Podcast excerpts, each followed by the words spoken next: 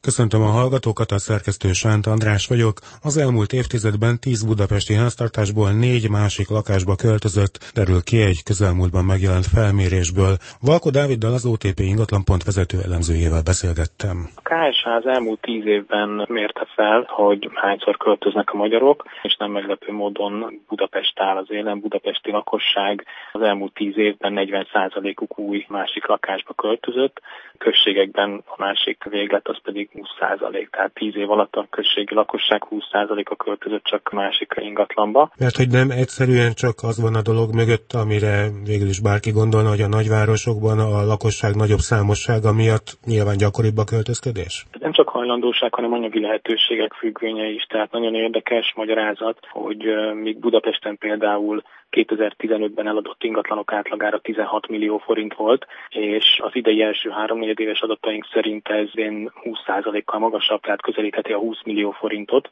Addig községekben a 2015-ös adat, a 16 milliós Budapestivel szemben 6 millió forint volt, sőt, községekben idén 15%-kal tovább csökkent. Tehát nyílik az olló a budapesti és a községi árak között, tehát aki például községből szeretne munkalehetőség miatt Budapestre költözni, az a községben otthon eladott lakóingatlanából szinte esélytelen, hogy budapesti ingatlan találjon. Érdekes összevetni a munkanélküliséggel ezt a problémát, tehát ugye 10% fölötti a keleti ország részben a munkanélküliség, Budapesten ennek nagyjából a felesőt, a nyugati határszélen a harmada akár, és az összes költözés 13%-a történik csak munkahelyváltás miatt még mindig. Munkalehetőség általában a drágább városokban vagy a nyugati határszélen van, tehát ez, ez egy ördögi körnek látszik. És mit mutatnak a tényleges adatok? Tehát milyen ingatlan típusból, milyen ingatlan típusba költöznek jellemzően a költözködők? Mert ugye például az előbbi esetben, hogyha valaki mondjuk városba akar költözni vidékről, akkor vélhetően kertes házat kéne ott hagyni lakásért? Igen, nem meglepő, hogy alakótelepi lakások keresettek lettek az elmúlt években. Ennek egyik fő oka az olcsóságuk, és egyrészt befektetési célnal is éppen ezért keresett kiadással nagyon jól lehet hasznosítani, tehát akinek akár csak 5-10 millió forint közötti összeg áll rendelkezésére, kisebb városokban ennyire is lehet venni lakótelepi lakást, vagy egyetemi városokban is akár az így is tudja hasznosítani, vagy maradva a témánknál, a példánknál, igen, egy vidéki kertes házat eladva, megint csak mondjuk ilyen 5-10 millió forint közé téve az átlagos árát az ilyen típusú ingatlanoknak, az jó esetben kisebb, vagy akár már nagyobb városban is nagyjából ilyen áron találhat lakótelepi lakás.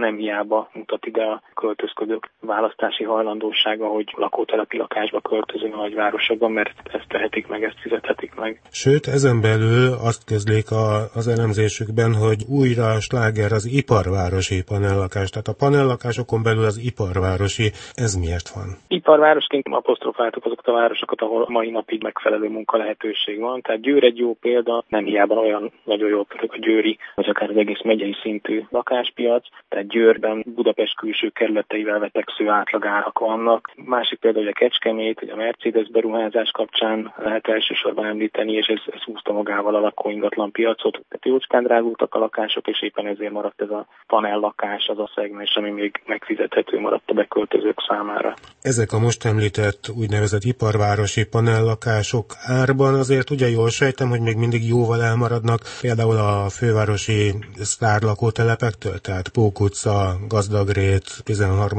kerület. Elmaradnak, igen. Országos lakótelepi átlagár az idén már meghaladta a 200 ezer forintot, de ebben nagy részt budapesti eladások vannak, vagy a drágább városok eladásai vannak, és ezek felhúzzák az árakat.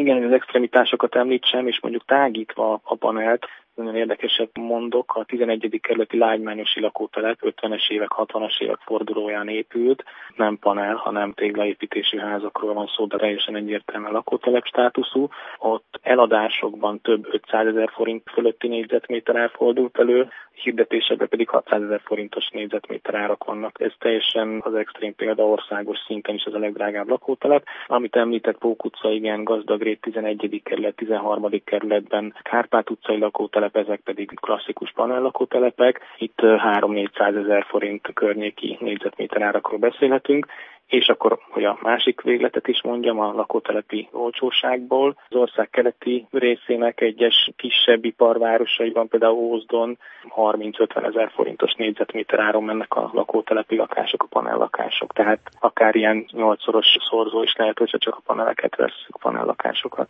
Valko Dávidot, az OTP ingatlan pont vezető elemzőjét hallották.